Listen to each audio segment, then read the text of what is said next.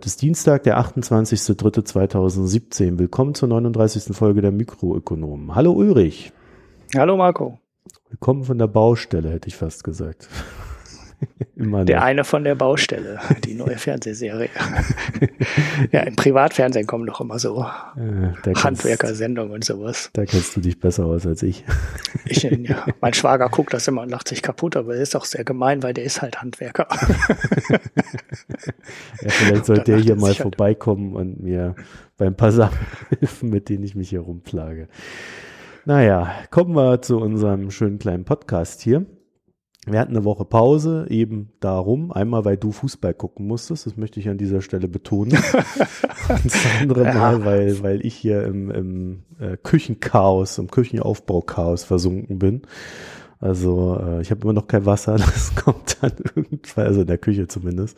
Das kommt dann Ende der Woche und wenn das mal ist, dann beginnt hier das blühende Leben und dann beginnt auch der April und der April wird dann hoffentlich dazu führen, dass ich wieder mehr Zeit für die Sachen habe, die ich gerne privat so mache, nämlich zu diesem Podcast zum Beispiel. Aber genug der Sache. Ähm, du hast, wie ich hier so äh, verwundert festgestellt habe, eine Vorliebe für den Ölpreis entwickelt in den letzten zwei Wochen.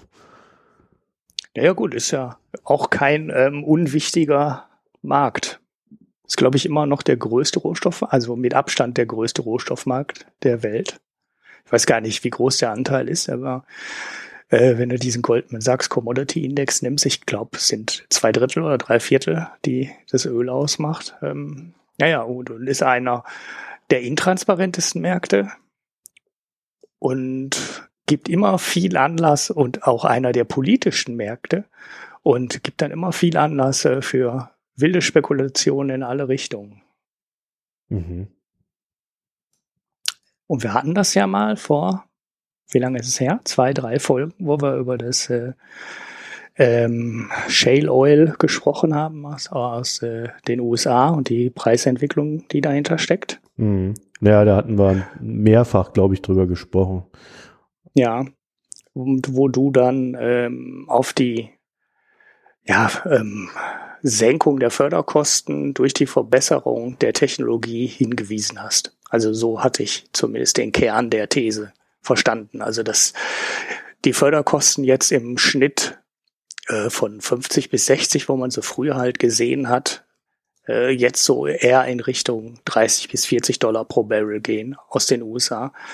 Ähm, da hatten wir mal kurz über das Thema diskutiert. Ich war ja nicht richtig Fan der These weil mir die Anzahl der Bohrlöcher dazu nicht passte. Also ne, ich meine, mein Gegenargument war halt, dass äh, wenn die jetzt alle bei 35 Dollar schon wieder Geld verdienen, müssten die doch die äh, Förderung massiv hochfahren. Also dann müssten nicht äh, die paar hundert Bohrlöcher wieder in Betrieb sein, sondern schon die 1000 oder 1200, die es in der Spitze waren. Das war halt noch nicht zu sehen und gut, da haben wir die Diskussion glaube ich, damals auch beendet, weil, wie gesagt, ist ein intransparenter Markt und keiner weiß so ganz genau, warum, aus welchen Gründen da was passiert. Und die Datenquellen, die man hat, sind halt auch sehr dünn. Die Amerikaner haben ja noch Quellen, da kriegt man ja noch ähm, relativ zeitnah relativ detaillierte Informationen. Aber aus den richtig großen Ölförderländern äh, wie Venezuela, ich meine, da bricht ja auch gerade alles zusammen, da erhält man überhaupt gar nichts an vernünftiger Information. Saudi-Arabien lässt sich da auch überhaupt nicht in die Bücher schauen, ob die gerade mit 50 Prozent, 80 oder 95 Prozent ihrer Förderkapazität fördern und äh, mit welcher Technologie und, und, und, so dass man irgendwie abschätzen könnte, wie viel Öl die noch im Boden haben. Ähm, und äh, wie lange die noch fördern konnten. Ähm, da lassen die ähm, und Irak und Iran sind jetzt auch nicht so wahnsinnig viel anders. Auch da weiß eigentlich kaum jemand, ähm, wie die Lage da aussieht. Von daher ist eigentlich die USA äh, fast noch der transparenteste Markt, weil da weiß man zumindest so ungefähr, was die treiben. Trotzdem, so richtig dahinter kommt man nicht, äh, warum jetzt gerade äh, wie viel Löcher fördern und ähm, wo deren Kosten liegen. Also klar, also ich hatte, ich hatte eine Studie damals, das war der Aufhänger, um das mal zu komplettieren, äh, der nach äh, ein, ein wesentlicher Triebfaktor für die momentanen Kostensenkungen und da sprachen wir von einem Drittel äh, der Kostensenkung, also äh, sei ein Technologiesprung. Ja, die haben, äh, was sie gemacht haben, ist manche Sachen zu automatisieren. Also die brauchen jetzt halt nur zwei statt drei Mitarbeiter für diverse Geschichten.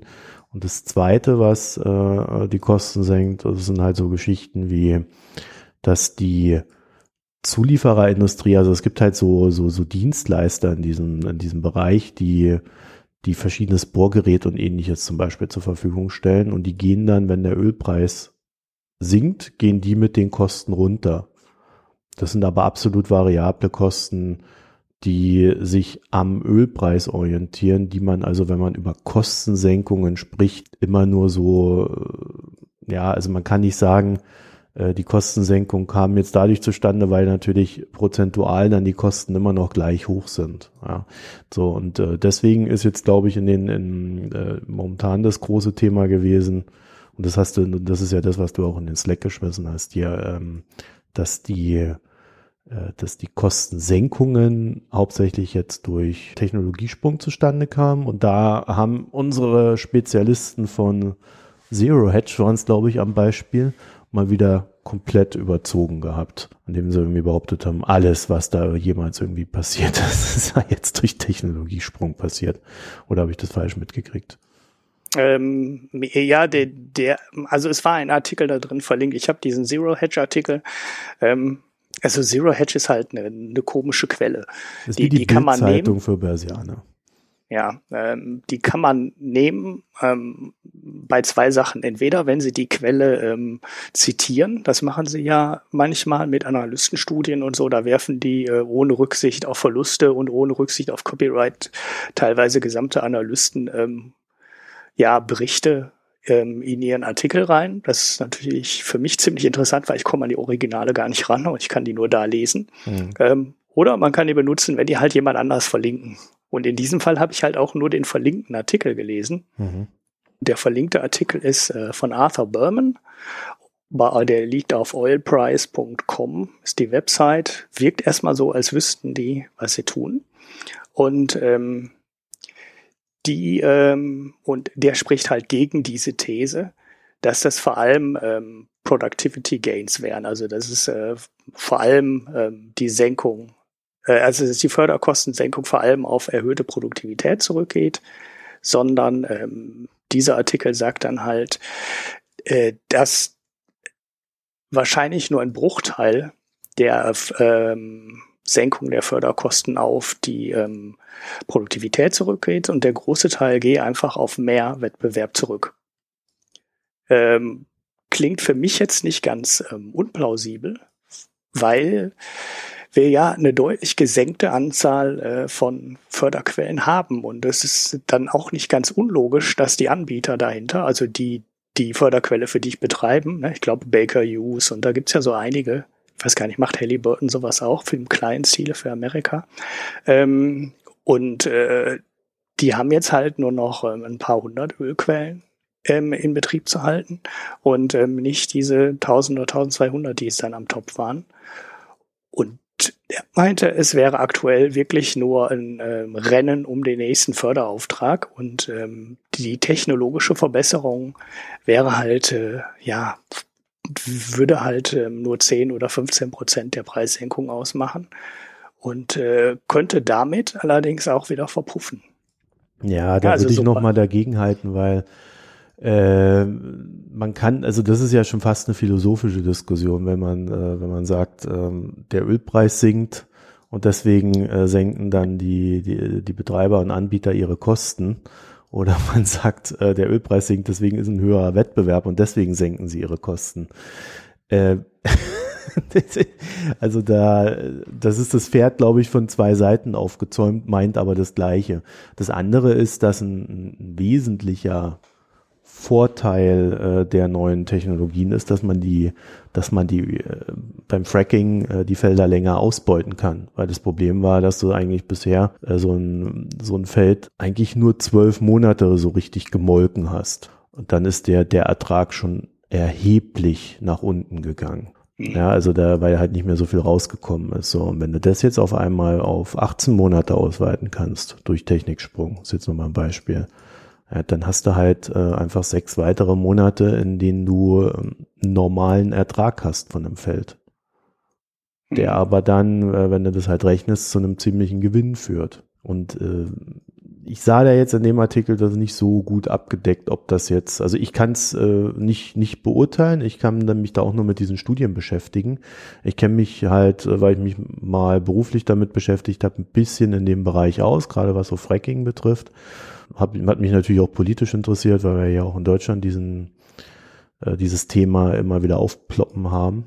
Aber es, es, es, es wird, äh, also gut, wir können es natürlich darauf runterziehen, das wird natürlich die Mischung sein, aber 10 bis 15 Prozent äh, ist, kommt mir jetzt wieder etwas zu wenig vor. Also mhm. das, das wird erheblich höher sein. Es wird aber auch je nach Anbieter schwanken.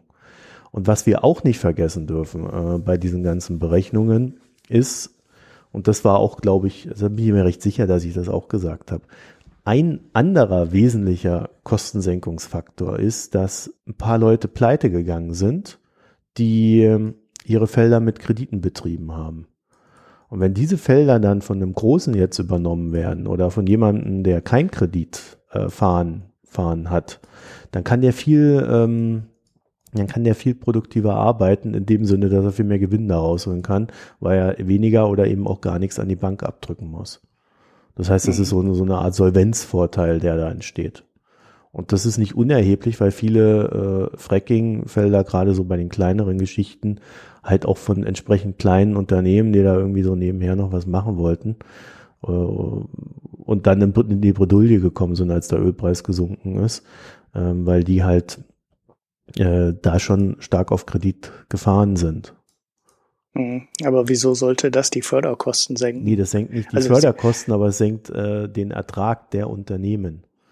Ja, ja klar, sie können, ja. sie können ähm, zu niedrigeren Preisen noch Sachen anbieten, genau. aber in dem Artikel ging es ja eigentlich darum, äh, dass, sie, dass die Förderkosten zu stark sind. Ja, aber wenn ich es halt also, richtig rechne, muss ich halt auch meine Kredite mit reinrechnen und dann heißt es halt, okay, ich könnte jetzt theoretisch, wenn ich keine Kredite habe, mein, mein Öl für 30 Dollar verkaufen und würde noch einen Dollar verdienen, aber mit dem Kredit sind es dann halt irgendwie dann doch 40.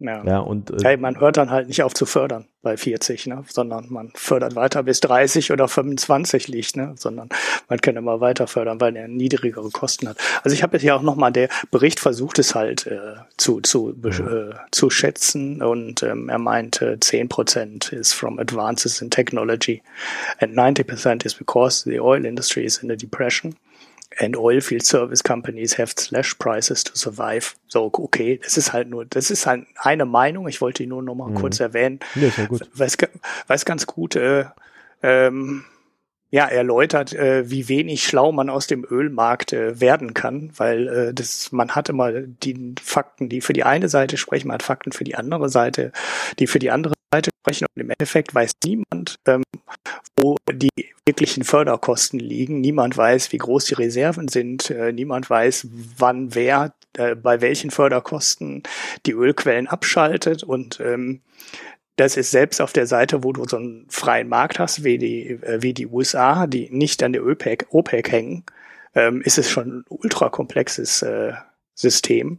Und dann kommt natürlich die OPEC und die ganze ähm, politischen Geschichten noch dazu, wer wie viel fördern darf und wann die sich mal einigen können und wann die sich nicht einigen können, wie, äh, ob die sich überhaupt dran halten ähm, und und und und und. Ne? Und äh, deshalb ist der Ölmarkt so interessant, weil das ist äh, ja unfassbar komplex, was da passiert. Ja, da kann jeder eine Meinung haben. Genau. so und die können sich auch noch total ja. widersprechen, ja. Also zu dem, zu dem äh, zu, den, zu der Zahl der aktiven Bohranlagen, das hattest du ja mal äh, auch angeschnitten mit diesem ähm, äh, Oil Rigs äh, Index.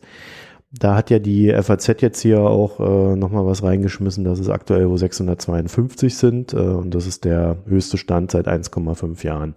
Dann habe ich gestern äh, noch auf Al Jazeera, äh, ich glaube, ich habe es mir nicht abgespeichert, muss ich mal gucken, ob ich das noch finde, ein, äh, eine Diskussionsrunde gehört ähm, über die aktuelle ja, äh, Lage in der OPEC und die haben, also die Russen haben jetzt erstmal irgendwie gesagt, also hier mit, äh, bei dem waren ja auch damit dabei, äh, bei dem Akt, bei dem letzten Treffen, also ja, also wir brauchen jetzt erstmal noch Zeit, bis, bis wir uns da entscheiden können, ob wir den, ob wir die Förderquote weiter senken.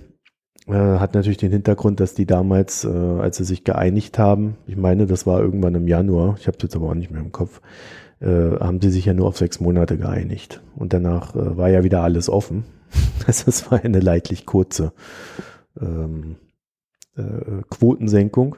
Und jetzt sind sie halt schon wieder am diskutieren, wie es dann weitergeht. Und eigentlich sollen, wollen sie weiter senken. Das Problem ist, wenn sie weiter senken, geht der Ölpreis weiter nach oben, zumindest tendenziell. Und aus dieser Erkenntnis ähm, ist er ja dann auch gleich wieder gesunken, als man das mal so im Markt realisiert hat. Weil, wenn der Ölpreis nach oben geht, äh, dann kommen die Amis und äh, erhöhen sofort wieder die, die, ähm, die, die Ölförderung. Mhm. Ja, über, über die, so heißt es halt momentan immer, ähm, ich glaube, es ist sehr schwankend, je, je nach Anbieter, aber ich glaube, im Grunde haut's hin, über die tendenziell sehr schnellen, also flexiblen äh, Felder mit äh, dem Fracking. Ja, die können halt schneller an- und abschalten als die anderen. So, mhm. und die fahren hoch, wenn der Preis stimmt, und die fahren runter, wenn er nicht mehr stimmt. Und das ist ganz interessant, weil dadurch eine Situation entstehen könnte, in der der Ölpreis eher bei 50 als bei 60 ist. Und 60 war ja so ungefähr das Ziel, was die Saudis sich so, das sind äh, ja interne Äußerungen, die nach außen gedrungen sind. Man weiß da natürlich, also nichts Offizielles. Man weiß nicht, ob es 100 Prozent stimmt, aber ihr Ziel so Ende des Jahres war halt 60. Mit 60 können sich alle, die da irgendwie dran beteiligt sind, halt wesentlich besser finanzieren. Also gerade den Russen würde äh, ein Ölpreis von 60 sehr gut gefallen, weil dann kommen sie ja schon fast in, in Haushaltszustände, die ausgeglichen sein könnten. Ja, natürlich noch nicht ganz, aber das ist so knapp davor. Mhm. Also da, wenn, wenn wir schon drüber reden, können wir ja dieses Update dann auch noch machen. Mhm. Ja, ich denke, das ist für die, für die äh, absehbare Zukunft äh, die Prognose, die man haben kann, dass im Endeffekt die Öl, äh, die OPEC den Preis äh, nicht mehr alleine machen kann, egal was die entscheiden, weil ähm, die Förderkapazitäten in den USA inzwischen so hoch sind, dass äh, wenn die am Anschlag fördern, also wenn die wieder alle Oil Rigs angeschaltet haben, äh, das alleine für ausreichend viel Angebot sorgen wird, äh, um den Ölpreis nicht äh, über 50 oder 60 steigen zu lassen. Wo jetzt genau da die Grenze ist, weiß ja eh keiner. Ähm, aber dass wir nochmal die 100 oder 120 Dollar sehen, die war 2008 oder wann war das, ähm, als die große Peak Oil Theorie umging, hatten, ähm, die werden wir, glaube ich, äh, nicht mehr sehen. Also zumindest auf absehbare Zukunft nicht mehr sehen. Mhm. Ja, gut, die 120 oder überhaupt die 100, äh, die sind wirklich in ganz weiter Ferne.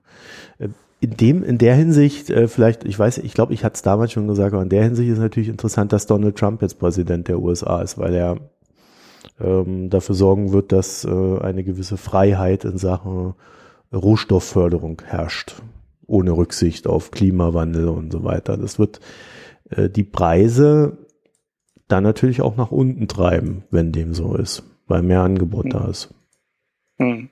Er hat ja schon die Trinkwassergesetze, also einige Trinkwassergesetze hat er schon wieder abgeschafft. Naja, Wobei es da direkt, glaube ich, nicht um Fracking ging, sondern äh, zumindest das, was ich konkret gesehen habe, war eins, äh, wo es äh, um Verklappung, glaube ich, aus irgendwas aus der Kohleförderung ähm, kam. Das war jetzt, glaube ich, nicht direkt an äh, Fracking, ans Fracking gebunden, aber ähm, naja gut, mit allem, was er gemacht hat und den äh, Einständen, die er bei EPA gemacht hat und den ganzen Umweltgesetzen, die er offensichtlich sowieso nur für überflüssige Regulierung hält, wird wahrscheinlich auch Fracking ähm, noch einfacher werden, als es ähm, in den USA eh schon war.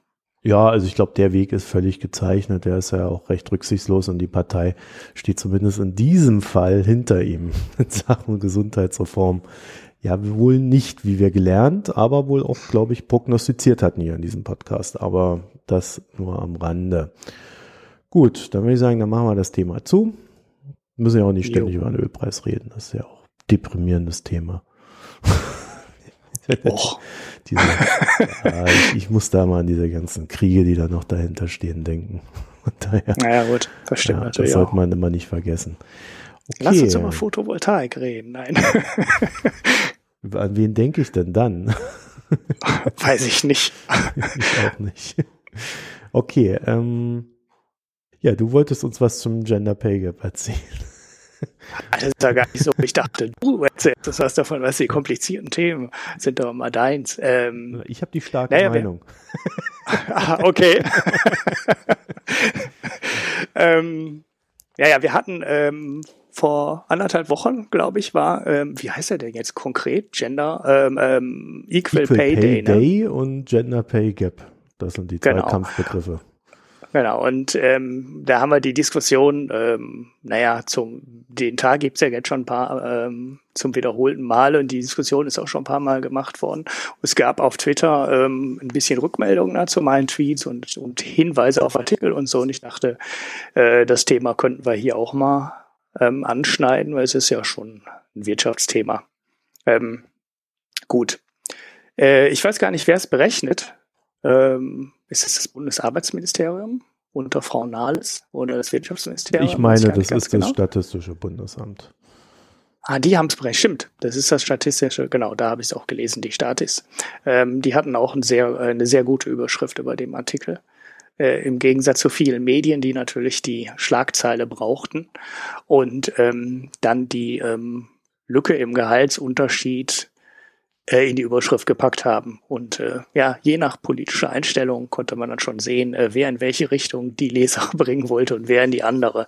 Ähm, also dieser ähm, Pay Gap liegt jetzt bei 21 Prozent. Jetzt habe ich dummerweise wieder die Zahl nicht genau im Kopf, ähm, weil ich jetzt hier dummerweise einen alten Artikel auf habe und ist um ein Prozentpunkt gesunken im letzten Jahr. Ähm, ist aber auch shit egal, ob es jetzt von 22 auf 21 oder von 23 auf 22 gesunken ist. In der Größenordnung sind wir. Es ging einen Prozentpunkt runter, ähm, wo man schon von vornherein sagen könnte, das ist vielleicht aber auch statistisches Rauschen. Also auf diesen einen Prozentpunkt will ich jetzt äh, wirklich nichts geben. Äh, das, das kann ja auf alles Mögliche zurückgehen. So, und dann kamen ähm, halt wieder ausführliche Erklärungsversuche. Ähm, dass diese Zahl falsch sei. Also es gäbe quasi, also so ein bisschen in die Richtung ging die Argumentation, es gäbe diese ähm, Unterschiede in der Bezahlung gar nicht, äh, weil man sie ja erklären könnte. Was natürlich schon ziemlicher Unfug ist, weil ähm, auch wenn man einen Unterschied erklären kann, ist er nachher immer noch da. Der ist ja nicht weg dadurch, dass ich ihn erklären kann. So, es gab ein paar äh, fiese Tweets von äh, Frauen, die natürlich äh, auch von den passenden und verdächtigen Leuten retweetet wurden, die dann gesagt haben, ja, ich habe bei der Auswahl meines Berufs darauf geachtet, ähm, dass ich vernünftig bezahlt werde und muss deshalb heute auch nicht rumjammern. Ähm, okay, äh, äh, fand ich jetzt auch ein ziemlich interessantes Argument, aber ähm, hilft am Ende halt auch äh, hilft am Ende halt auch nicht weiter, weil es nützt ja nichts, äh, wenn keiner mehr die äh, schlecht bezahlten Jobs macht, sondern man muss sich dann schon fragen, warum das passiert. Naja, so und die zwei großen Faktoren, mit denen man diesen äh, Pay Gap ähm, erklären möchte, ist ähm, erstens die Auswahl des Berufs. Weil es gibt ja keinen grundlegenden Unterschied, das muss man vielleicht am Anfang nochmal sagen. Ähm, denn die Ausbildung der Frauen äh, und die Noten, die die Frauen ähm, bei ihrem Abschluss haben, tendenziell besser sind als die der Männer. Das heißt, es ist egal, auf welche Stufe du guckst, ob du auf äh, die mittlere Reife schaust, ob du aufs Abi schaust oder ob du aufs Studium schaust. In, äh, Im Durchschnitt sind die Noten, die Frauen bringen, besser als die von Männern. Das ist jetzt nicht so der wahnsinnig große Unterschied, aber der ist ähm, jedes Jahr messbar und ähm, der ist definitiv da. So, und im Job klärt, kehrt sich das Ganze dann aber um und das heißt, die Frauen werden ähm, schlechter bezahlt. Das ist am Anfang der Karriere noch gar nicht so groß, der Unterschied. Der wird groß in dem Alter, wo die Frauen Kinder bekommen. Weil dann bleiben die Frauen zu Hause, der Job wird unterbrochen, die Karriere wird unterbrochen und ähm, danach beim Berufs-, beim Wiedereinstieg in den Job entsteht der größte Teil der Lücke. Der erste Teil des Unterschieds entsteht durch die Auswahl der Berufe. Also Frauen gehen tendenziell in Berufe, die schlecht bezahlt werden. Der ganze Gesundheitssektor, der ganze ähm, Pflegebereich, der Einzelhandel. Ähm, ja, selbst wenn du in den Bildungssektor siehst, hast du viele Frauen in der, ähm, hast du dann viele Frauen in der Schule, in der Grundschule ähm, und da quasi keine Männer. Und äh, je weiter du dann ähm, hochgehst, ähm, steigt der Männeranteil. Ne? Also in ähm, Gymnasien weiß ich jetzt nicht ganz genau, aber da liegt der, Teil, der Anteil der Männer dann schon irgendwie bei 30, 35 oder 40 Prozent. Mhm. Und die verdienen halt auch besser, als man an der Grundschule verdient. So, das zieht sich halt durch alle, das zieht sich halt durch alle Berufe und alle Branchen durch, dass die Frauen eher in den Berufen hängen, die ähm, weniger Lohn bringen. So, und dann ähm, ist der zweite große Faktor ist halt das Kind und das Ausscheiden aus dem Beruf und dass an der Stelle die Karriere unterbrochen wird. Ähm, ich finde beide Punkte relativ interessant, weil es eigentlich, ähm, also man könnte ja sagen, äh, worauf beruht ähm, der Gender Pay Gap. So, und dann ist halt eine relativ einfache ähm, Forderung oder, oder eine relativ einfache Analyse, ähm, die Arbeitgeber beuten die Frauen aus. Ich glaube aber, ähm, ne, oder benachteiligen die Frauen. Ich glaube aber, dass dieser Teil äh, gar nicht ähm, der entscheidende ist, weil ich glaube nicht, dass der, der Arbeitgeber ähm, der ganz große Faktor ist, ähm, an dem man ähm, den Unterschied ähm, ausgleichen könnte, sondern ich denke, dass das viel mehr eine gesellschaftliche und auch politische Verantwortung ist, die wir an der Stelle haben. Also wir, wir müssen ähm, ja, bei Kita-Plätzen die Wiedereingliederung in den Beruf erleichtern. Wir müssen es äh, den Männern erleichtern, stundenmäßig auf ähm, ja auf eine vier Stunden, äh, auf eine Viertageswoche ähm, zu kommen, ne? dass man halt ähm, zwei halbe Tage ähm, zu Hause arbeitet und nur drei Tage in der Firma Vollzeit ist. Ähm, oder oder oder, um halt das ähm, ähm, mit Familie und Kind ähm, besser unter einen Hut zu kriegen und ähm, dass nicht der Arbeitgeber ähm, das eigentliche Problem ist. Also wir haben definitiv ein Problem an der Stelle und äh, nur dadurch, dass ich das Problem erklären kann, ähm, ist das Problem ja nicht weg. Das ist eigentlich so der Hauptpunkt, den ich ähm, sagen mhm. müsste. Und wenn man das dann analysiert, muss man halt schauen, ähm, wo sind denn wirklich genau die Probleme? Und ich glaube, das Problem ist weniger der Arbeitgeber als äh, das gesamte gesellschaftliche Umfeld, was es den Frauen dann eben nicht wieder ermöglicht, schnell in den Job zurückzukommen. Ja, also äh, das das Gap an sich, also wenn man diese Zahlen nimmt, 21 Prozent, äh, die sich ja auf 2015 bezieht, ich habe das hier mal nebenher nachgeschlagen, ähm, dann kann man eigentlich nur sagen, okay, äh, Frauen verdienen weniger. Dafür gibt's halt äh, so, also da, mehr kann man davon eigentlich gar nicht erkennen. Ja, deswegen verstehe ich auch seit Jahren nicht, warum das ähm, Statistische Bundesamt diese Zahl in dieser Form rausgibt. Oder verstehst du das? Ja, doch, es ist schon ähm, in Hinblick auf die äh, Geschlechtergerechtigkeit ähm, eine interessante Zahl. Hm, naja, aber wenn du mit der Zahl an sich erstmal so nichts anfangen kannst, sondern sie halt eine schöne große Zahl ist, die erstmal nur sagt, da stimmt was nicht, äh, du aber nicht sagen kannst, was, dann, dann weiß ich nicht, was ich mit der Zahl anfangen soll. Ja gut, du kannst internationale Vergleiche zum Beispiel daraus ziehen. Ne? Und die internationalen Vergleiche ähm, zeigen zum Beispiel, ähm, dass Deutschland äh, da ja, im Mittelfeld ist, äh, was jetzt nicht unbedingt äh, eine Position ist, die Deutschland anstreben sollte. Nein, was ich meine, ist, ähm, wieso können die, wieso können die nicht die Zahlen ver veröffentlichen, die uns eigentlich interessieren? Nämlich äh, in, äh, ist es denn so, dass die Frauen in den verschiedenen Branchen, weil sie, sie schlüsseln ja das ja sogar nach Branchen hier auf, ne? Sie sagen, ähm, dass in, in, bei technischen Dienstleistungen Frauen 32 Prozent weniger verdienen, äh, gefolgt von Banken und Versicherungen 30 Prozent.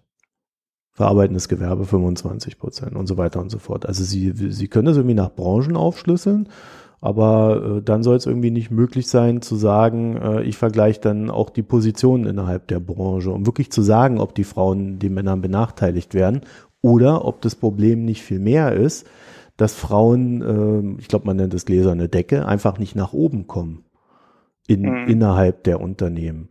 Und wenn die nicht nach oben kommen innerhalb der Unternehmen, dann äh, weiß ich nicht, ehrlich gesagt, wie man das lösen soll aus, aus politischer Sicht.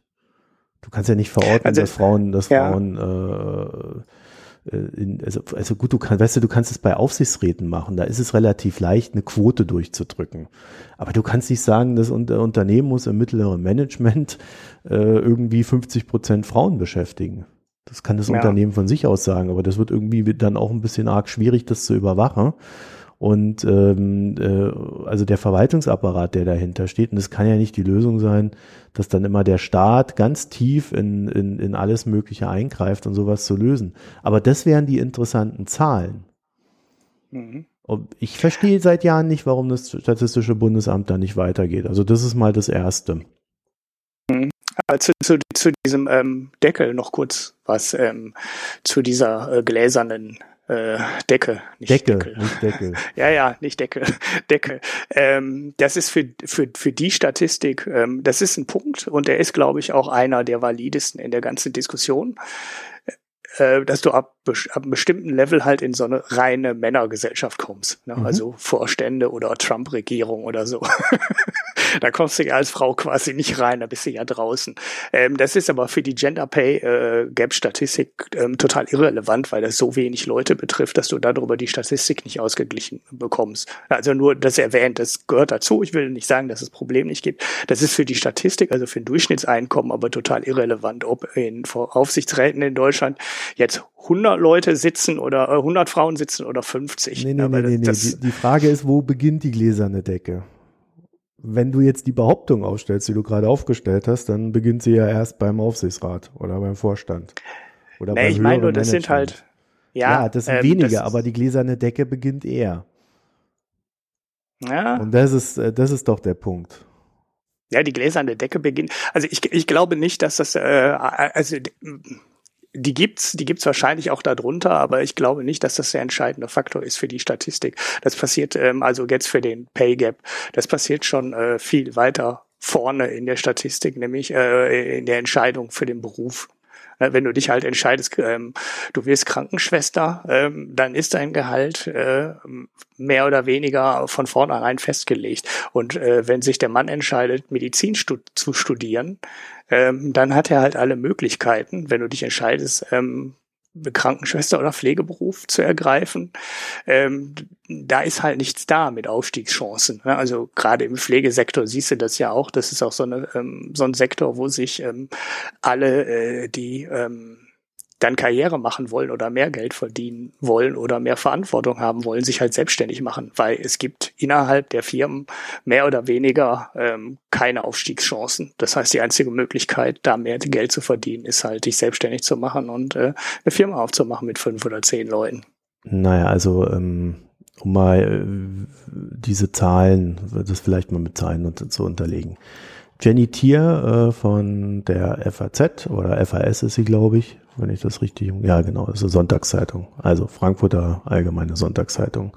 Die hat ja mal einen Artikel über dieses schöne Thema geschrieben und dazu ein paar Zahlen recherchiert. Und das, äh, wenn man guckt, wer wo arbeitet und dann die Lohnunterschiede anguckt, dann kommt man auf Lohnunterschiede zwischen Frauen und Männern zugunsten der Männer zwischen 2,3 und 7 Prozent, je nachdem, welche Quelle man da nimmt. Da kann man sich dann wieder mhm. über die Studie streiten. Ähm, das heißt also, es gibt einen faktischen Gehaltsunterschied. Der ist jetzt aber nicht so hoch wie diese 21 Prozent. Der größte Teil passiert am Anfang durch genau, die Berufswahl. Ja. So, und die, die Berufswahl, auf die wir uns dann kaprizieren müssen, wenn wir uns äh, mit dem Thema beschäftigen, also äh, die eine Sache ist ja natürlich, äh, auch wenn es 2,3 Prozent ist, ist es natürlich eine Schweinerei, dass Frauen weniger verdienen. Ja. Und wenn man das dann noch mit, mit Kinderzeiten äh, und ähnlichem äh, begründet, dann kann ich mir nicht nur nicht an den Kopf greifen, sondern äh, das ist eine absolute Schweinerei der Gesellschaft gegenüber, weil äh, es heißt ja immer, dass wir für Wirtschaftswachstum auch ähm, Kinder brauchen. Das nochmal so zur Erinnerung an den Neoliberalismus. Also, da, da macht man sich ja quasi die Zukunft kaputt, wenn man dann so, so argumentiert und dann die Frauen dadurch ausgrenzt und, und ihnen weniger Geld gibt. So, äh, die andere Sache äh, mit den, mit den, mit der Berufswahl. Hast du da eine Idee, wie man das regeln könnte? Ich meine, das müsste ja schon fast in der Schule anfangen. Wenn nicht sogar ja. im Kindergarten. Es gibt so Ansätze, gibt's ja. Ne? Ich weiß noch nicht, wie viel die, wie viel die bewirken. Also äh, nicht nur Neffen und so weiter. Bei mir sind jetzt viele äh, in der siebten, achten Klasse. Ähm, und da gibt's jetzt, ich glaube, das ist eine bundesweite Geschichte, diesen Boys Day und Girls Day. Das heißt, da gehen die Schüler und Schülerinnen ähm, im Alter von 13, 14, 15 einen Tag in die Wirtschaft ähm, und zwar über, über zwar über Kreuz.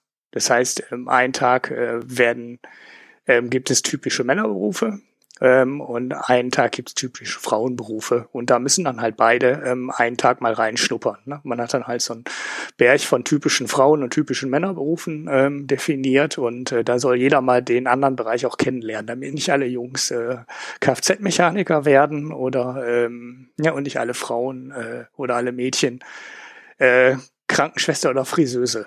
So, dann ähm, aber ein Tag, es ist ein Tag. Ne? Ich weiß nicht, ob man dadurch in den Köpfen ähm, wirklich was ändert. Ich glaube auch ehrlich gesagt nicht, ähm, dass man ähm, wirklich an der Berufswahl was äh, nachhaltig ändern kann. Also wir haben auch, wir haben ja überall auch diese MINT-Fächer. Ne? Da gibt's ja auch Unmengen von ähm, Initiativen, die ähm, auch allen Mädchen die naturwissenschaftlichen Fächer klar machen, ähm, bei oder nahe bringen wollen. Und unter anderem die Informatik. Es ist ein ähm, kleiner Einschub, auch ja hinter diesem Calliope-Projekt, wo äh, die im Saarland äh, so einen kleinen äh, Computer in ähm, die Schulen bringen wollen, der dann selbst programmiert werden kann. Genau der Grund, warum die das in der dritten Klasse machen, wo ich immer gesagt habe, sind die verrückt. Ähm, an den Grundschulen haben die viel, viele andere Probleme. Äh, und die Kinder müssen nicht in der dritten Klasse programmieren lernen. Deren Argument ist aber, wir haben festgestellt, dass wenn die Kinder in der sechsten und der siebten Klasse sind, die Leistung zwischen Jungen und Mädchen schon in den Naturwissenschaften, äh, naturwissenschaftlichen Fächern ähm, schon deutlich auseinanderklaffen. Und wir haben ähm, durch andere Tests festgestellt, das ist in der Grundschule in der dritten Klasse noch nicht so. Und deshalb machen wir äh, diese erste Informatikgeschichte in der dritten Klasse, weil wir wollen, dass Mädchen genauso ähm, ja unbelastet daran gehen ähm, wie Jungs. So, und in diese Richtung gibt's ja auch viele Projekte, ne, um äh, Mädchen an Naturwissenschaften ranzubringen. Und ähm, ich weiß auch nicht, ähm, ob das jetzt in zehn Jahren oder in 15 Jahren einen wirklichen Einfluss auf die ähm, Studienwahl und die Berufswahl ähm, haben wird. Ich fürchte eher, ähm, dass die Sachen relativ viel Geld kosten, aber nicht so wahnsinnig viel ähm, bringen werden.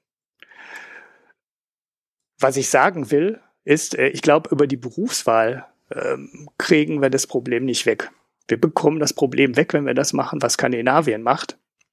Und das ist ganz einfach. Wir bezahlen die Berufe besser, die Frauen machen. Fertig. Das war jetzt eine kurze Zusammenfassung, ne? Weil in Skandinavien ja. wird zum Beispiel im Pflegesektor und im, in Krankenhäusern ähm, deutlich, deutlich, auch in der, ähm, auch ähm, im Kindergarten, in den Kitas, ähm, in, in den Grundschulen ähm, besser bezahlt als ähm, in Deutschland. Wobei bei den Schulen bin ich mir gar nicht sicher. Ähm, das waren ja, das liegt aber auch an, so anderen, gut, an anderen Dingen. Äh, also äh, es wäre jetzt tatsächlich meine nächste Frage an dich gewesen, ob es denn nicht sein kann, dass man vielleicht die Berufe, äh, die das betrifft, äh, nicht besser bezahlen müsste. Also das ist ja ohnehin so eine äh, Frage, die sich stellt. Auf der anderen Seite, wenn du das mit Skandinavien vergleichst, da ist es halt so, dass äh, selbst die Kindergärtnerin da äh, eine regelrechte, äh, sie hat ja eine kleine Studienausbildung und, äh, und so weiter und so fort. Also das sind, das sind Hochleistungsberufe oder hochgebildete Berufe dort. Im Gegensatz mhm. zu uns, wo das alles etwas äh, laxer gehandhabt wird vom, äh, von der Einstiegshürde her. Und daraus ergibt sich dann natürlich, dass die Leute auch weniger verdienen, verdienen. Ja, weniger Qualifikation, weniger Verdienst. Ja, äh, dann ist die nächste Frage vielleicht, äh, ob, äh, also wenn man sagt, die Frauen sind selber schuld, dass sie nicht so viel verdienen äh, wie die Männer, ähm, dann, wenn, wenn sie typische Frauenberufe machen und diese typischen Frauenberufe irgendwie alle schlecht bezahlt werden, dann liegt natürlich schon der Verdacht nahe, dass Frauen da einfach mehr mit sich machen lassen als Männer. Mhm. Ja, also äh, ich glaube, wenn, wenn wir da über Kindergärten oder ähnliches reden, wenn die alle streiken, dann liegt das halbe Land lahm. Ja, also da könnte mhm. man auch mehr rausholen. Mhm. Also deswegen ich glaube, das ist halt zwei, das sind halt zwei Schienen. Einmal eine höhere Qualifikation, einmal eine höhere Bezahlung. Damit bringt man dann natürlich äh, auch den Staat wieder in die Bredouille, der ja da teilweise Gelder zur Verfügung stellt und äh, das halt auch irgendwie alles bezahlen muss und deswegen natürlich ein geringes Interesse hat, dass äh, solche Berufe dann ähm, mehr bezahlt oder höher bezahlt werden. Stell dir mal vor, die ganzen Krankenschwestern verdienen jetzt einfach mal das Doppelte. Mhm. Ja, äh, ich glaube, dann äh, beginnen denen bei der Krankenkasse halt auch die Ohren zu schlackern. Und das sind dann halt alles so Fragen, ähm, wo man dann im nächsten Schritt vielleicht auch fragen müsste, verdienen Männer zu viel? Mhm. Ja, also sind andere Berufe vielleicht zu gut entlohnt und müsste man mhm. dann ausgleichende Faktoren schaffen, aber ehrlich gesagt, wir, wir kriegen in diesem Land ja irgendwie nicht mal mehr eine Ausbildung für Arbeitslose hin. Wir hatten das Thema äh, seit Jahrzehnten. Und äh, ich weiß nicht, äh, wie, wie Politik diese, diese Form der Feinsteuerung von Wirtschaft vornehmen soll. Ich sehe ja. nicht, dass sie dazu in der Lage ist. Da können wir ganz ja. klug drüber reden. Wir können da alle äh, irgendwie zufriedenstellen, außer die, die Geld abgeben müssen. Aber das, das ist nicht realistisch. Ja. Also was man jetzt mal untersuchen könnte, ähm, was ich noch nicht gesehen habe, aber was vielleicht auch so einen Hinweis äh, geben könnte, ist, äh, es, es taucht in der ähm, D-Staat ist so ganz am Rande auf, aber nicht so wirklich, äh, was denn im Mindestlohn beiträgt, um äh, den äh, Gender Pay Gap ähm, zu schließen.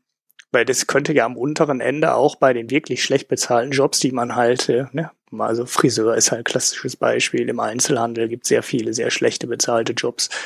Ähm, ob das nicht auch helfen würde, die ähm, Lücke äh, Lücke zu schließen. Aber ähm, ja, das Ding besteht halt aus sehr vielen Faktoren. Aber ich ähm, glaube wirklich, dass der ganz große Teil aus der Berufswahl entsteht und den kriegen wir nicht weg, indem wir ähm, die Berufswahl ähm, anders gestalten. Dann haben wir die Frauen halt ähm, alle an den Unis hängen und dann machen die alle ein Ingenieursstudium. Dann brauchen wir aber immer noch Leute im Krankenhaus und wir brauchen immer noch Leute in den Kindergärten, wir brauchen immer noch Leute in der Pflege. Was nützt das, wenn wir sagen, hey, wir bringen die jetzt alle in die Männerberufe? Ähm, das nützt ja nichts. Das liegt der, das Hauptproblem ist, dass die Jobs die überwiegend von Frauen gemacht werden, zu schlecht bezahlt werden. Und äh, die Frauen wählen die Berufe, aber dann müssen wir eben dafür sorgen, dass die Jobs besser bezahlt werden. Und ich glaube, das andere ist alles unfassbar viel Aufwand. Wie du schon sagst, so Feinsteuerung und Wirtschaftseingriff, ähm, die der Staat eigentlich nicht leisten kann. Also wir schaffen da Bürokratiemonster, äh, wie diese Geschichte mit den Aufsichtsräten und so. Ich finde die Richtung ja auch alle gut, aber das ist alles unfassbar hoher Aufwand. Ähm, und ich frage mich, ob der Ertrag an der Stelle ähm, ähm, ja so hoch ist äh, wie die Bürokratiekosten, die man vorher ähm, verursacht. Und ob man nicht äh, den Großteil der Lücke viel einfacher darüber schließen könnte, indem man sagt, äh, wir bezahlen die Berufe einfach vernünftig. Ja, Schweden oder Skandinavien ist halt ein schönes Beispiel. Die Niederlande machen es auch so. Ähm, da musst du im Kindergarten halt einen Bachelorabschluss machen, also vergleichbar zumindest. Die gehen halt richtig ähm, im Endeffekt an eine Universität und ähm, machen da sechs Semester und erst dann ähm, gehen die in den Kindergarten. Und natürlich bekommen die dann auch ein anderes Gehalt, ähm, als äh, man das hier in Deutschland bekommt. Das wird halt keiner machen. Und ähnlich ist es in der Pflege. Hier in Nordrhein-Westfalen sind die Pflegeberufe ähm, aus, äh, also die Pfleger und die Pflegeausbildung aus den Niederlanden, die ist hoch angesehen. Die hat man geholt, als wir hier zu wenig hatten, haben wir, alle, haben wir alle die Fühler in die Niederlande ausgestreckt und haben gesagt, hey, hier in der Pflege, wir haben zu wenig Leute. Und die sind rübergekommen, die sind ähm, sehr gut ausgebildet und ja, ähm, die äh, wollen dann auch dementsprechend Geld sehen. Ja gut, aber wir drehen uns da ein bisschen im Kreis. Ähm, ich würde noch eine Sache hier korrigieren wollen. Ich habe es tatsächlich geschafft, auf der Seite des äh, DI-Status eine veraltete Tabelle zu finden zum Gender Pay Gap, bei der 2015 21 Prozent steht. Jetzt habe ich irgendwie noch eine aktuelle nebenher äh, äh gefunden. Und da steht es so, dass 2015 22 Prozent war und 2016 21. Hm? Das also ist, der Unterschied ist mir auch schon aufgefallen. sehr, sehr sonderbare Geschichte, was die ja. hier treiben. Ähm, wir werden jedenfalls die richtige verlinken und ich schreibe denen dann bei Gelegenheit mal eine Mail. also, ja, äh, klar, also höhere Qualifikation ist, glaube ich, das am wenigsten invasive Mittel, um äh, dort die Löhne nach oben zu treiben. Und ich würde auch mal behaupten, je besser gebildet jemand ist, desto selbstbewusster ist er bei Preisverhandlungen. Ja, weil es gibt ja auch immer noch äh, aus der äh, aus diesen feministischen Diskussionen heraus so dieses Ding, ja, wir Frauen, wir sind ja gar nicht so selbstbewusst genug und wir zweifeln immer und deswegen äh, kriegen wir so wenig Geld, weil wir uns da nicht durchsetzen und so weiter und so fort. Also ich behaupte mal, das ist dann eine Frage der Zeit, in der sich das dann auch ändert. Mhm. Ja, äh, aber das, äh, das, ich glaube, solche Sachen, äh, da, da sieht man dann vielleicht, da sind, da reden wir dann über diesen Bereich 2,3 bis 7 Prozent, je nachdem, welche Studie man nimmt. Äh, die 7% sind vom DE-Status, die 2,3 von jemand anders, aber das könnt ihr dann in dem Artikel von der Genitier finden, den wir da verlinken werden. Ähm, da ist dann nochmal alles drin. Also ich würde sagen, Bildung ja, aber wenn wir das machen, müssen wir auch berücksichtigen, dass es dann halt doch wieder sehr viele Berufe gibt, wo natürlich diese äh, Bildung nicht unbedingt zu irgendwas führt. Ja, also äh, wenn du einen Studierten putzen lässt, äh, wird das jetzt nicht unbedingt besser oder, oder besser bezahlt. Ja, es wird halt einfach immer Berufe geben, die nicht gut bezahlt sind. Und das Einzige, wofür man vielleicht Anreize setzen kann, ist halt, äh, dass die mehr durchmischt sind. Wen, weniger von Frauen scheinbar und mehr von Männern. Mhm. Oder wie siehst du das? Also, weil ich meine, irgendwie muss man da ja auch ran. Wir können ja nicht immer über die Berufe reden, wo wir es uns einfach machen können und sagen, über die studieren, dann kriegen sie mehr, dann ist die Sache geregelt. Ja, was soll ich dazu sagen? Ähm, das war das, was ich mal, was ich halt gerade schon meinte mit der ähm, ähm, mit der Ausbildung, mit der Berufswahl. Wir müssen die Jobs, ähm, die Frauen wählen. Also wir kriegen den Gender Pay Gap nur zu, weil wir die Jobs, in denen überwiegend Frauen arbeiten, ähm, besser bezahlen. Und das geht halt nicht nur über die Qualifikation. Das ist, was ich gerade schon mal meinte. Du kannst ja nicht alle an die Uni schicken und in die MINT-Berufe schicken und dann sagen, wir haben jetzt kein Gender Pay Gap mehr. Äh, wenn trotzdem keiner mehr den Pflegeberuf macht, ähm, ja, gut, den muss ja machen. kannst du ja sogar noch hochpushen. Ja, also da, da, sind wir sicherlich alle froh, wenn die gut gebildet sind. das ist spätestens dann, wenn wir selber im Heim sind.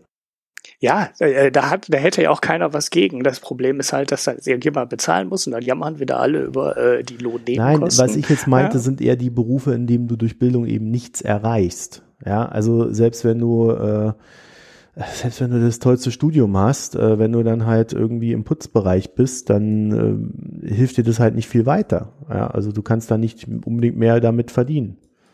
Und so ja, solche Berufe gibt es ja, ja, sehr viele, gerade im Dienstleistungssektor.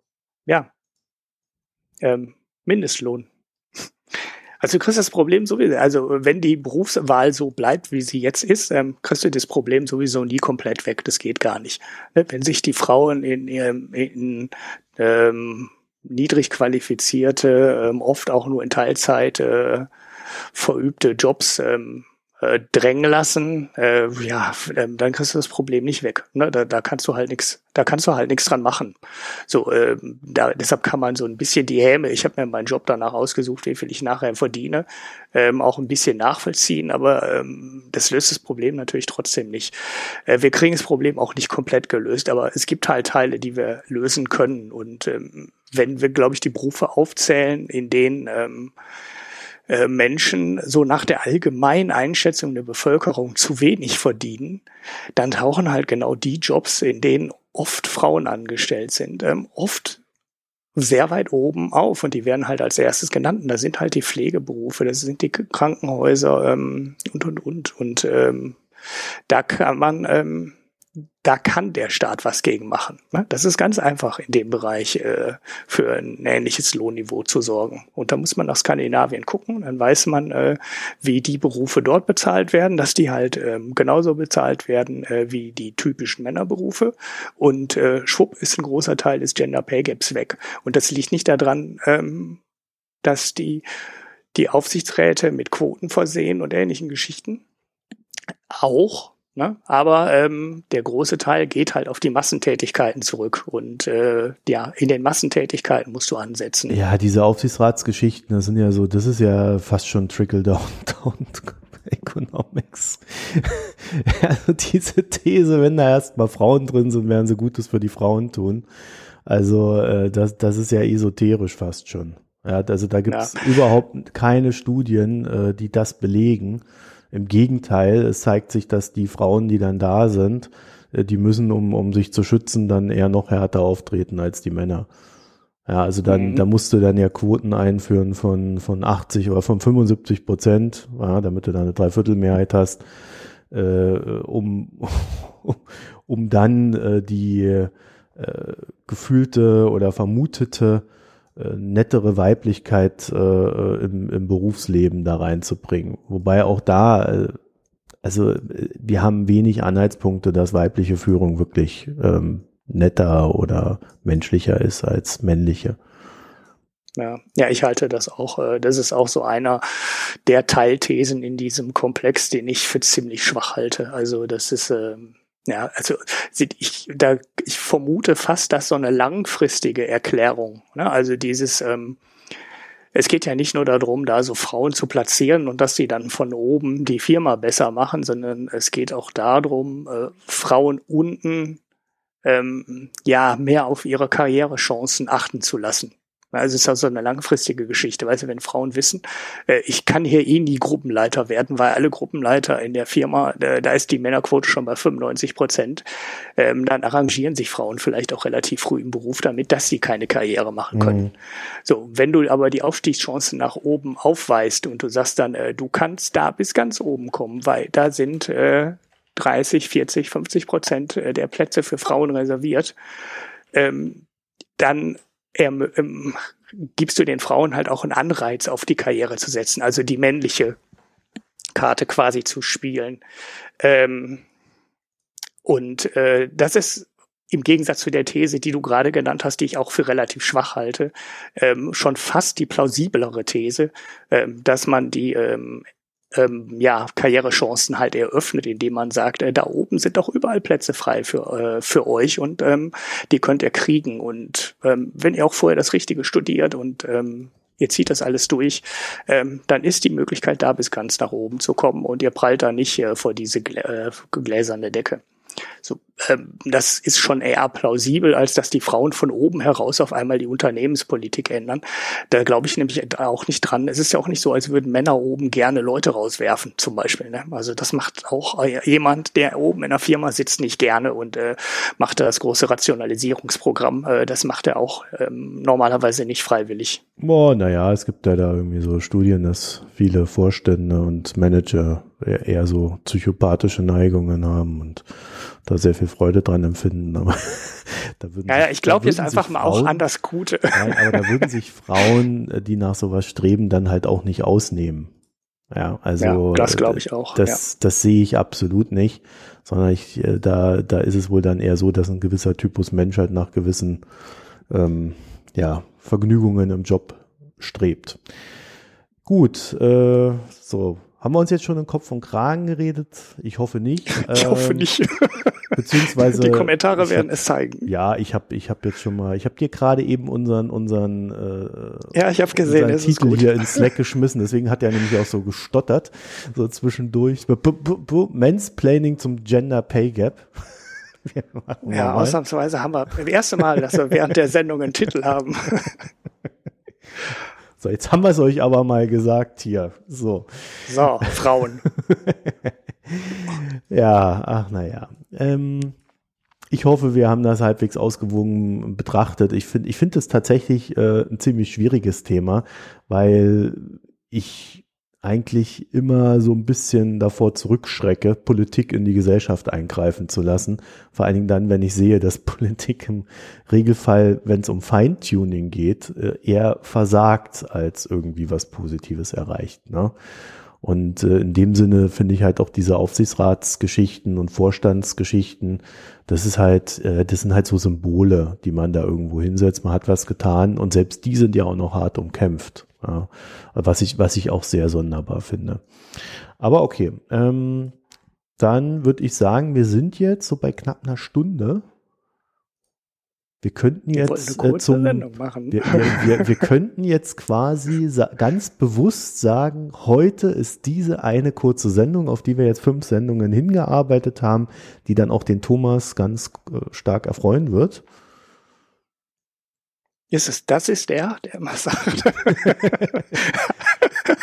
ja, ja, genau. So. Das, ist, das ist der Thomas mit den Spenden und äh, wir haben ja die, das Kommunikationsmittel äh, äh, erfunden, dass man in die Spenden immer so Hörerwünsche reinschreiben darf. Ne?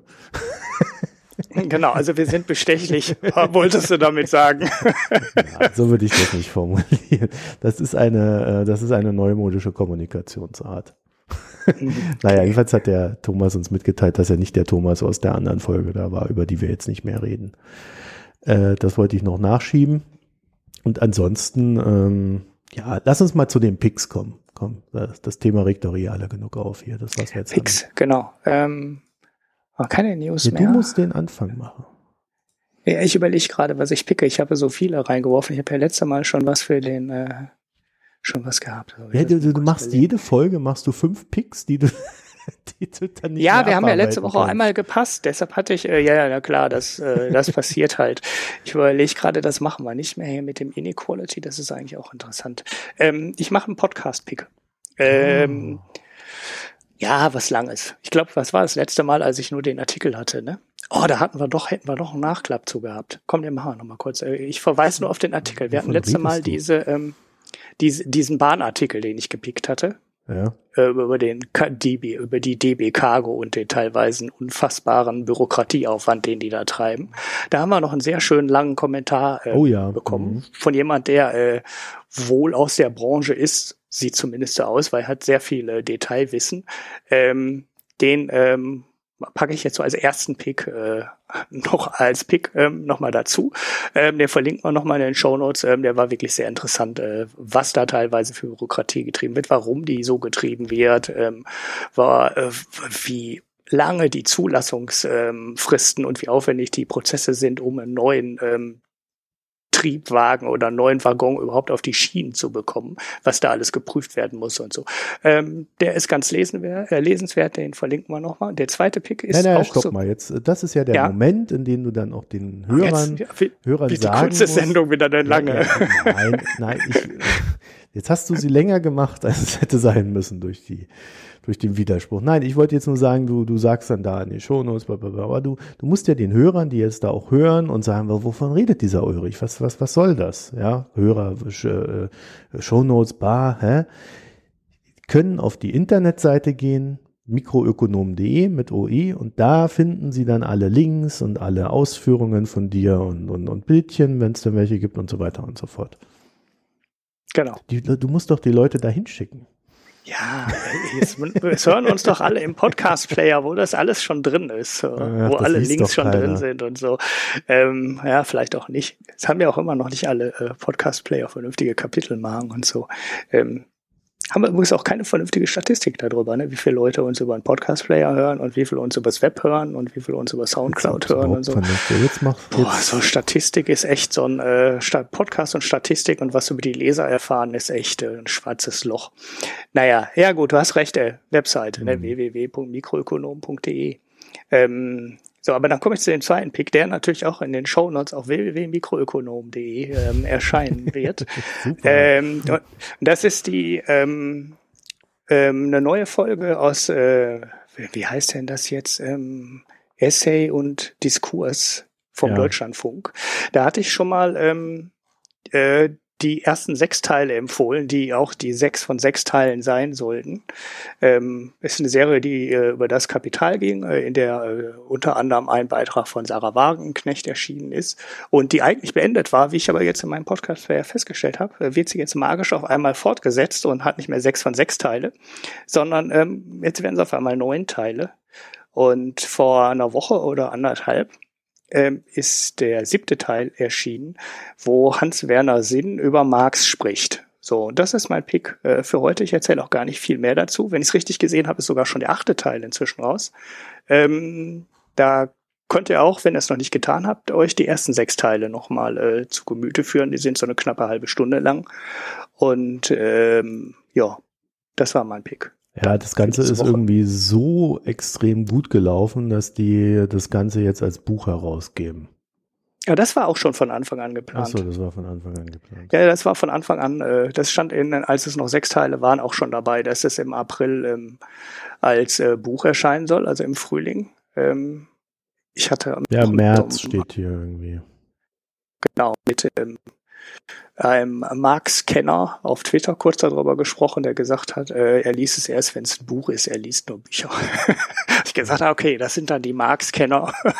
unter, äh, unter dicken Schinken fangen die gar nicht erst an zu lesen. Ja. Ähm, so, also auf jeden Fall wird das Ding nochmal fortgesetzt. Ich weiß jetzt gar nicht, ob die ähm, drei weiteren Teile jetzt noch in, der Bu in dieses Buch reinkommen, weil es sollte, wenn ich es richtig im Kopf habe, eigentlich ähm, jetzt so im Frühling irgendwann erscheinen. Ja, im März. Also hier steht, dass es im März erscheint. Der März, der hat ja irgendwie nur noch äh, drei, vier Tage. Ja. Und deswegen kann es sein, dass das Buch schon längst erschienen ist. Wer weiß es. Wir okay. haben kein Internet, um hier nachzugucken. Wir sind. ich guck, ich guck. Ja, ja, ich guck schon. Also, also man sieht's hier bei der Verlinkung sieht man auch noch, dass es äh, das Kapital äh, 6 von 6 war bisher und jetzt ist es auf einmal 7 von 9. Ähm, oh, wir, man, man, man, muss es also auch gar nicht. Ja, okay. Siehst du, dann ist aber bestimmt jetzt hier ähm, die Teile jetzt mit Hans-Werner Sinn, also diese siebte Teil und so, der ist ja bestimmt nicht drin. Doch, das war auch am doch, Anfang. Doch, äh, doch. Ich glaube, ah, es ist nämlich so, dass in dem Buch einfach drei, warte mal, die stehen hier alle drauf. Zwei, vier, sechs, acht. Äh, jetzt habe ich mich verzählt. Wie peinlich. Zwei, vier, sechs, acht, zehn, elf. Wir haben also elf und da haben sie sich jetzt einfach nochmal drei weitere rausgesucht. Ah ja, und haben die nochmal versendet. Ja, okay, super. Und die anderen zwei brauchen sie noch, um das Buch zu verticken. so als Anreiz. Okay, ja, äh, das war ja recht gut. Also Sarah Wagenknecht war das, glaube ich, das langweiligste von all dem, äh, die, das sie da hatten. Aber die, die anderen Sachen, die waren, die haben mir recht gut gefallen. Also deswegen werde ich den da jetzt dann natürlich auch nachhören. Das sind ja immer so eine mhm. Dreiviertelstunde, glaube ich, wenn, wenn ich das richtig Ja, ich glaube, es war nur eine halbe, aber ich habe es nicht mehr halbe. so genau im Kopf. Ähm, man kann es auch lesen, ne? Also wenn man nicht hören ja. möchte, ähm, mhm. das ist das im Endeffekt steht alles als Artikel auf der ähm, mhm. auch auf der Website. Ja. Nee, also das war wirklich gut, das Zeugs. Also da hat sich jemand richtig viel Mühe gemacht. Ich glaube, er heißt Matthias Greffrath. Also das, äh, da schließe ich mich an. Okay, so. hast du auch noch einen eigenen? Ja. Ja, äh, ich habe tatsächlich auch einen Pick. Ich hab's endlich. Du hältst dich ja immer geheim. Im Slack sind nur Picks von mir drin. Ja, ich, äh, Egal, wie weit ich zurückscrolle. Ja, ich, ich habe ja wenig, wenig Zeit, äh, mich momentan mit irgendwas anderem zu beschäftigen als mit Handwerkern. Deswegen äh, äh, ist es jetzt ein, nicht ein Pick, den ich irgendwie verlinken kann, auch wenn ich ihn könnte.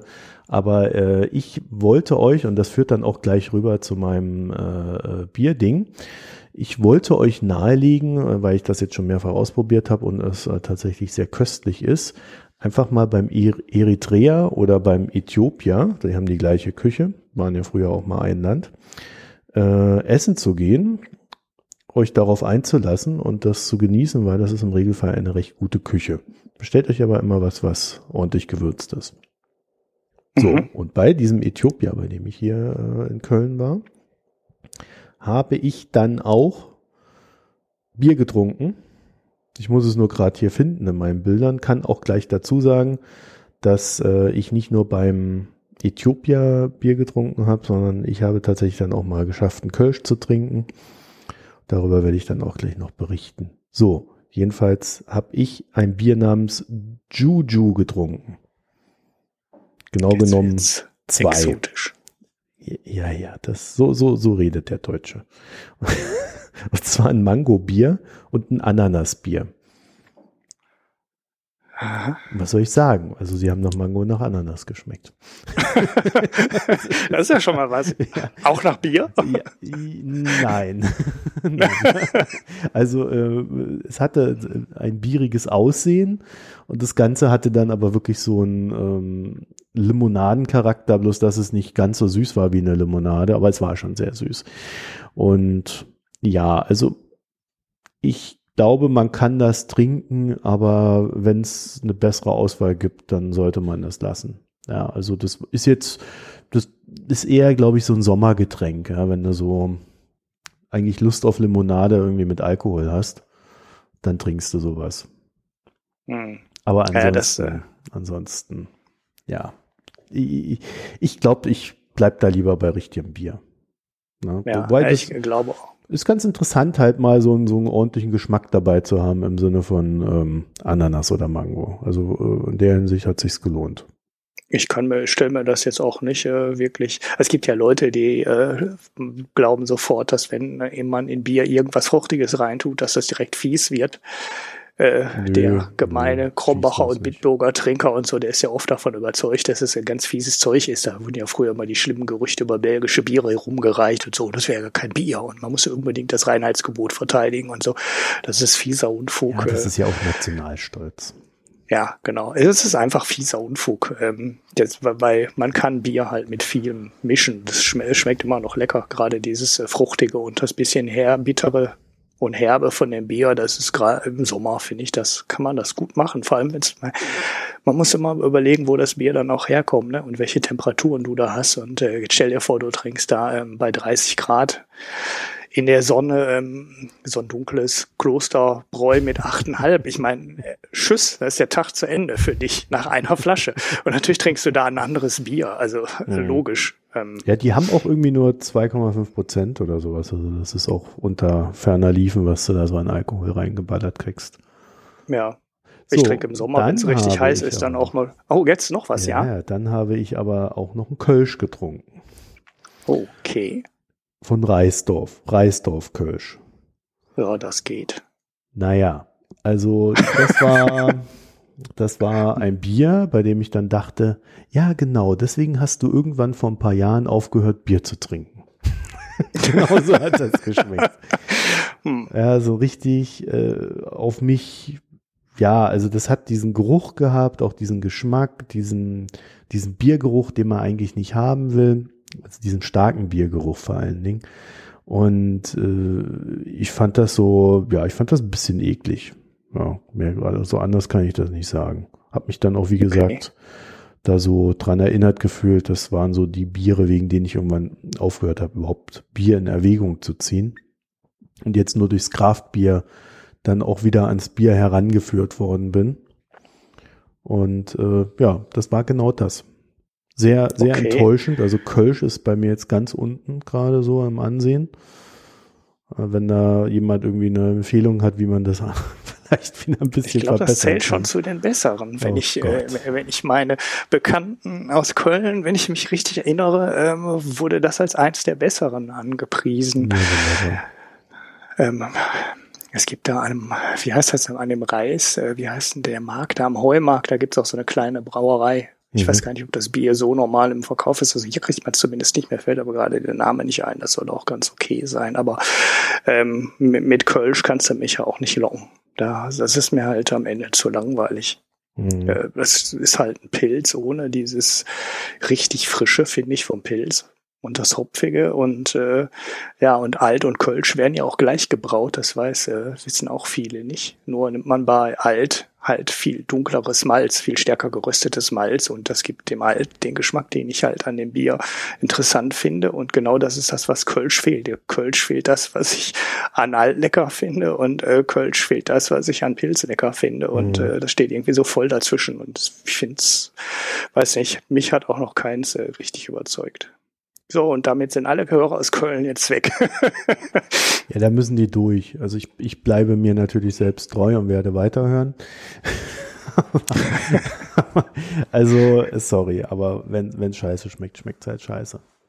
In Köln gibt es aber auch viele, äh, schon ein paar kleinere, ne? so, so Craft Beer ähm, ja, Dinger habe ich irgendwo ja, gesehen. So richtig äh, Craft Beer Läden mit irgendwie 50 verschiedenen Sorten oder so. Ich glaube, ich hatte es ja mal erzählt, dass ich da einen gefunden hatte in der Südstadt, äh, der da mir diese komischen Bierkalender verkauft hat. Wo ich mhm. mich dann gefragt habe, ob dann irgendwie die Leute so Alkoholikern werden oder so. aber ja, also ich glaube, ich bleib dann eher beim Kraftbier oder beim Testen verschiedener mir unbekannter Sorten. Genau, würde ich auch raten, ist auf jeden Fall interessanter. Mhm. Bei Hopfenhelden gab es so eine Übersicht über Craft Beer Bars in Köln. Was Schick Hopfenhelden? Hopfenhelden.de. Ja, es gibt, es gibt die Braustelle in Ehrenfeld, die Craft Beer Corner Köln, alles mit C geschrieben. Die Mühlenbar. Ich überlege jetzt gerade, ich glaube, das ist nämlich die am Heumarkt. Ja, das ist die. So, dann habt ihr den Namen des Kölsch, was mir mal empfohlen wurde, was ich glaube ich auch mal getrunken habe, aber ich kann mich nicht mehr dran erinnern. Ähm, habt ihr den Namen auch noch Mühlenkölsch? Das ist am Heu, äh, das ist direkt am Heumarkt. Dann gibt's noch das Bierlager. Äh, und das war's. Die werden empfohlen in Köln, dann kommt noch einer in Düsseldorf, das Hausmanns und in Bonn die Pinte. Also da ist für dich auf jeden Fall genug dabei. Äh, da wirst du schon irgendwann. Ich weiß jetzt nicht, wo du genau wohnst, was für dich am nächsten ist. Ähm, ja, das wäre Ehrenfeld ist genau die andere nicht Seite, weiter ne? thematisieren, aber ja. äh, ich, ich habe nicht das Gefühl, dass es mir schlecht gehen wird. Ja, das glaube ich auch nicht. Aber äh, tatsächlich, also ich kann es jedem nur empfehlen. Also, äh, es gibt es gibt so ein paar so äh, Essensrichtungen, die man glaube ich unbedingt mal probiert haben sollte, weil sie äh, teilweise extrem gut sind, je nachdem wer das halt macht. Ne? Und das eine ist dieses eritreisch-äthiopische und das andere das ist äh, georgisches Essen. Da gibt's ja leider ja immer wieder verschiedene Qualitäten, aber wenn man da mal einen guten erwischt, dann äh, ist man quasi so im Essenshimmel. Ja, da hast du das, äh, den Vorteil einer Millionenstadt. Ja, kannst ja mal vorbeikommen. Ja, hier ist, äh, hier ist äh, Essig mit sowas. Wir wollten einmal ähm, mit meinen Klassenkameraden gehe ich ab und zu essen, da wollten wir einmal zum Afghanen nach Düsseldorf haben wir gedacht, so jetzt mal hier so richtig exotisch. Dummerweise hat er dann drei Tage vorher zugemacht. Aber dann ja, gab es halt nichts mehr mit Afghanen. Also ja. wüsste ich immer noch nicht, wo man es essen kann. Dann komm noch mal zu mir, dann gehen wir zum Äthiopier und wenn du am Sonntag früh kommst, dann hat er ein Kaffeeritual für dich. Oh. Oh, da ist es bestimmt gut. Ja, Eritrea ist es, glaube ich, sogar. Ja, ja. In Äthiopien. Ja, also Kaffeeritual. Muss ich unbedingt Ja, aber das ist ja alles. Ist genau, das ist ja alles äh, Hochebene da. Ich glaube, in Eritrea ist es genauso. Das ist, glaube ich, auch alles irgendwie anderthalbtausend Meter über Meeresspiegel. Oder der größte Teil. Und das ist ja die Gegend, wo Kaffee eigentlich gut wächst. Mhm. Also wo mhm. der beste Kaffee herkommt. Der muss halt irgendwie Höhe haben. Warum auch immer. Wegen den Temperaturunterschieden oder was weiß ich nicht genau. Ja, ich habe dann, wir haben jetzt so viel gesprochen, kann ja. ich mir meinen Pick klemmen, weil ich habe auch, ähm, also ich habe einen gehabt, aber ich kann mich nicht mehr dran erinnern, weil ich habe mich durch so ein Bier ganzes Probe. Bier, ja, ich habe mich durch so ein ganzes Probepaket mit meinem Schwager getrunken und äh, die waren mehr oder weniger gut, aber ich habe keine Ahnung mehr, welche gut waren und welche schlecht. Als das Paket so. leer war, konnte man sich nichts mehr merken. Ja, ähm, ja, ja, das war auch, aber ui, das geht aber auch. Und dann haben wir noch eins und irgendwie, ja. Ähm, so, das war also mein, kauft euch mal ein Probepaket und trinkt es mit eurem Schwager. Es war auf jeden Fall lustig. Ja. Okay, also sonst sind wir ja durch für heute. Dann würde ich sagen, jo. dann äh, ja, nächstes Mal machen wir vielleicht wieder eine kürzere Folge, weil wir sind jetzt schon wieder irgendwie bei, bei 1,20 oder so. Und ja.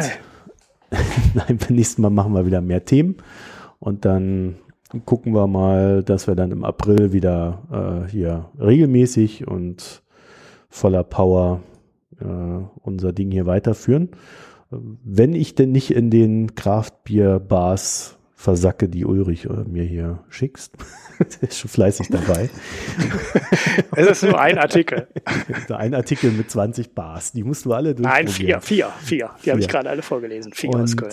Ja, dann würde ich sagen, äh, ja, besucht uns auf unserer Internetseite www.mikroökonom.de OE. Dort könnt ihr uns auch, weil euch das alles so gut gefällt und ihr uns motivieren wollt, ähm, kleinere Spenden zukommen lassen oder auch ganz große Spenden, weil ihr ein großes Herz habt.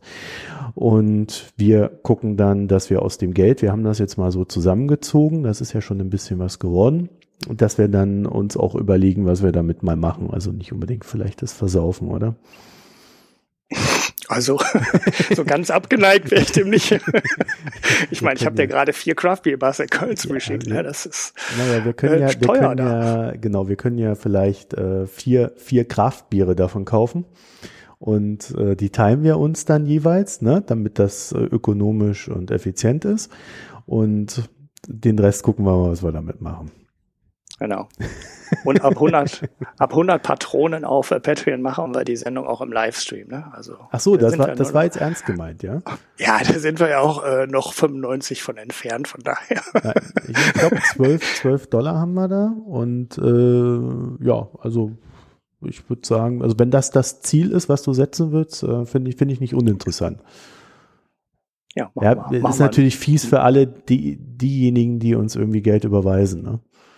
Ja, ja, dann müsst ihr jetzt umstellen. Nein, um Gottes Willen. Jetzt zahlen wir ja 5% irgendwie auch noch an Gebühren irgendwo hin. Na, wir können es ja, ja so machen, wenn, äh, wenn 100 Euro so un ungefähr im Monat zusammenkommen, dann setzen wir uns hin und machen das Livestreaming. Genau.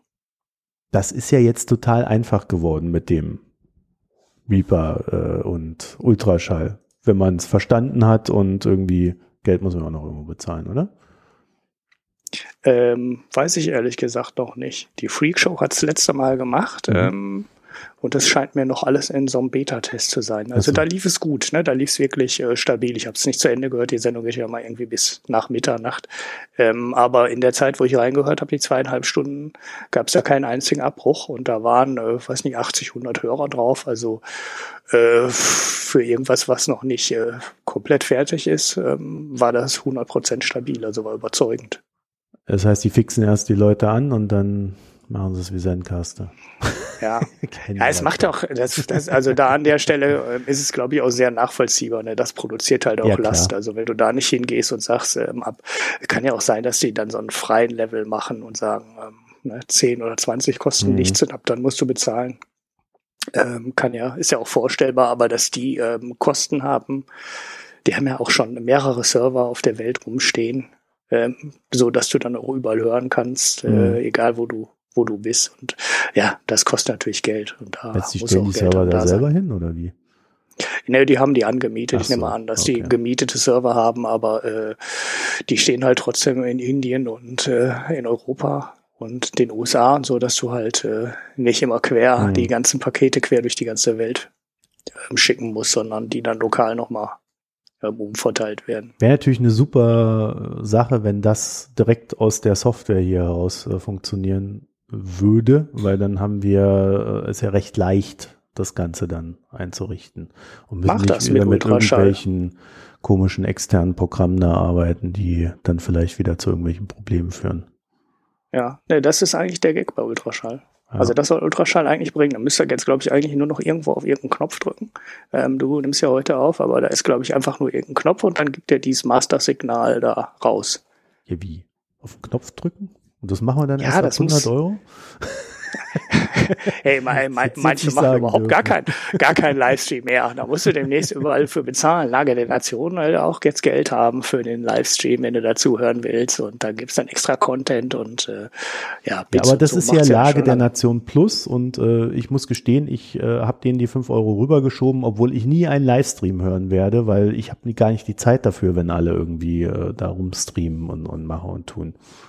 Ja. Ich weiß auch gar nicht, ob ich, ich bin da will. auch ja, also was, wo das dann halt ähm, möglicherweise dann ganz interessant werden könnte, ist, wenn du so, äh, wenn du halt so, ja, im Endeffekt Call-in-Shows machst, ne? Oder Ask Me Anythings oder irgendwas, wo, wo du dann halt, also die Freakshow macht manchmal sowas, mhm. ähm, dann kannst du halt dann parallel in den Chat gehen und äh, zu der Sendung Input geben. Ja, Fragen das, beantworten und so weiter. Das würden Aber wir das natürlich ist, dann auch machen, einen Chat zur Verfügung stellen, oder? Ja, ja, aber es ist trotzdem zu zweit dann ähm, auch schwierig, das beides unter Kontrolle zu halten. Ja. Also, ja, das, ne, da, das ist nicht ganz einfach gleichzeitig Goal. noch in den. Wir lesen genau. euch auch, wenn, wenn Ihr dürft alle in den Chat schreiben ja. und ab 200 Euro lesen wir das dann auch.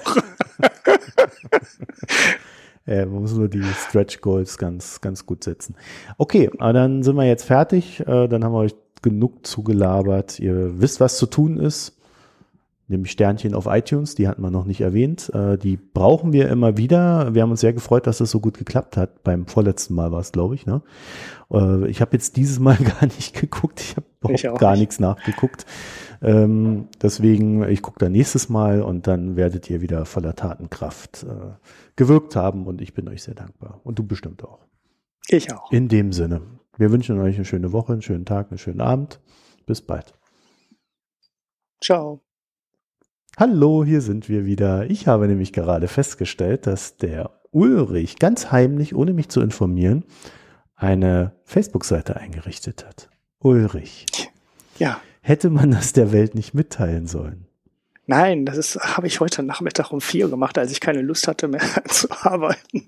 Ähm, da ist auch noch nichts drauf auf der Seite. Ja, doch. Äh, ich weiß, Unser hat Logo, überhaupt schon? reicht doch. Ja, genau. Und wenn der Podcast erscheint, ist natürlich da unser Podcast drauf.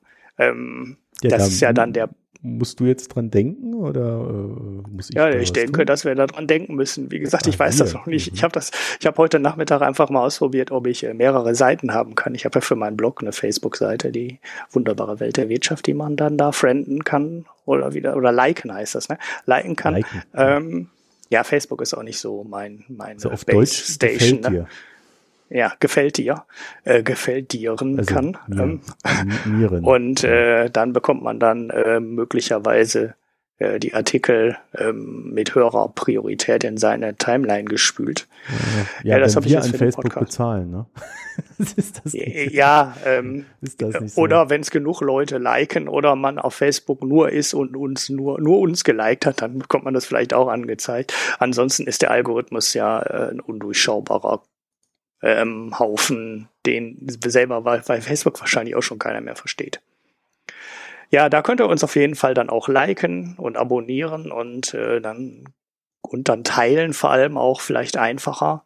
Äh, ich weiß nicht, wie viele Leute wir haben, die äh, Facebook so als ihr hauptsoziales äh, Netz haben.